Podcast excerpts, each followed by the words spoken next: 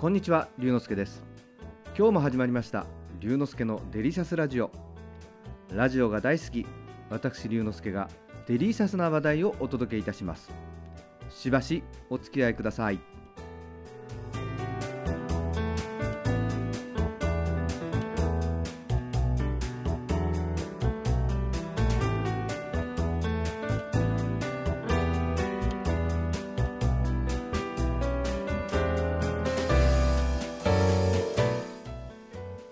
あなたは最近映画館で映画をご覧になりましたか？僕は先日天気の子を見てきました。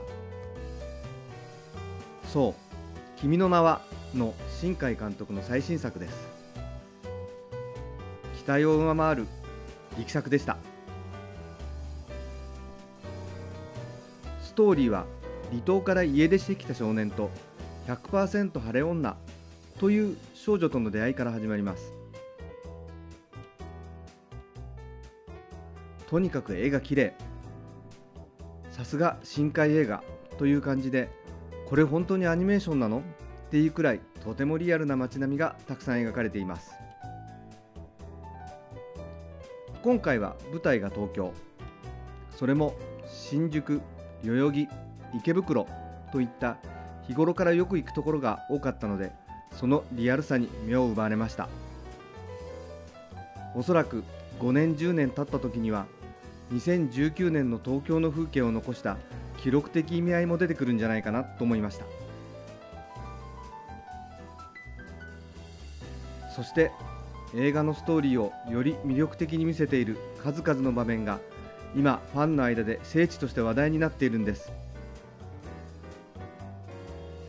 僕も夏休みを利用してその聖地を何か所か訪れてみました。これを聖地巡礼というらしいんです。今回聖地巡礼で最初に訪れたのが高円寺にある気象神社。日本で唯一のお天気の神様。映画の中でもところどころで登場するとても重要な場所です。境内に吊るされている絵馬は下駄の形をしています。昔「明日天気になれ」って下駄を飛ばしたのを思い出します。そして絵馬に書かれている内容は何月何日結婚式の日が晴れますようにとか脱雨男など天気に関わるお願い事がたくさんです。中には気象予報士の試験に合格できますようにというものもありました。さらに聖地巡礼天気の子大ヒット祈願とか聖地巡礼参上などなど天気の子をきっかけにこの気象神社にお参りに来る人が増えているということが分かります。次に行ったのが映画のストーリーの鍵を握る廃墟ビル。このビルは映画のシーンと同じ JR 代々木駅のすぐそばにあります。後ろに NTT ドコモ代々木ビルが見えるじゃありませんか。まさにリアル。代々木会館という名前なんですがなんと萩原健一さん水谷豊さんが出演していた傷だらけの天守の舞台になったビルでもあるそうです。残念なことに今月取り壊されてしまうということなので聖地巡礼を希望の方は急がないと幻の聖地になってしまいます。屋上の神社はというと実は代々木会館にあるわけではないんです。屋上の神社のモデルになったのは銀座の朝日ビルにある朝日稲荷神社なんです。場所は銀三こと銀座三越の斜め裏。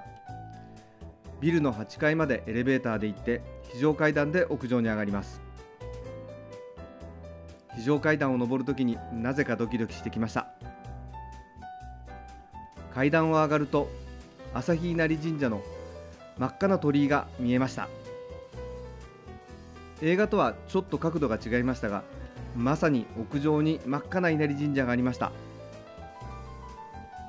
代々木のハイビルと銀座の屋上の稲荷神社が新海監督の頭の中で融合してあの象徴的なシーンが出来上がったんです。他にも主人公が見つめ合う長い坂は JR 田端駅のすぐそばにありました。背景の看板がまさにそのまま描かれており映画のシーンが思い浮かびました。こうして聖地巡礼をしてみるともう一度映画を見たくなりました。夏休みのうちにもう一度見てこようと思います。映画「天気の子」まだ見ていないあなた。2019年を代表する名作になることは間違いないのでぜひ映画館での鑑賞をお勧めいたします。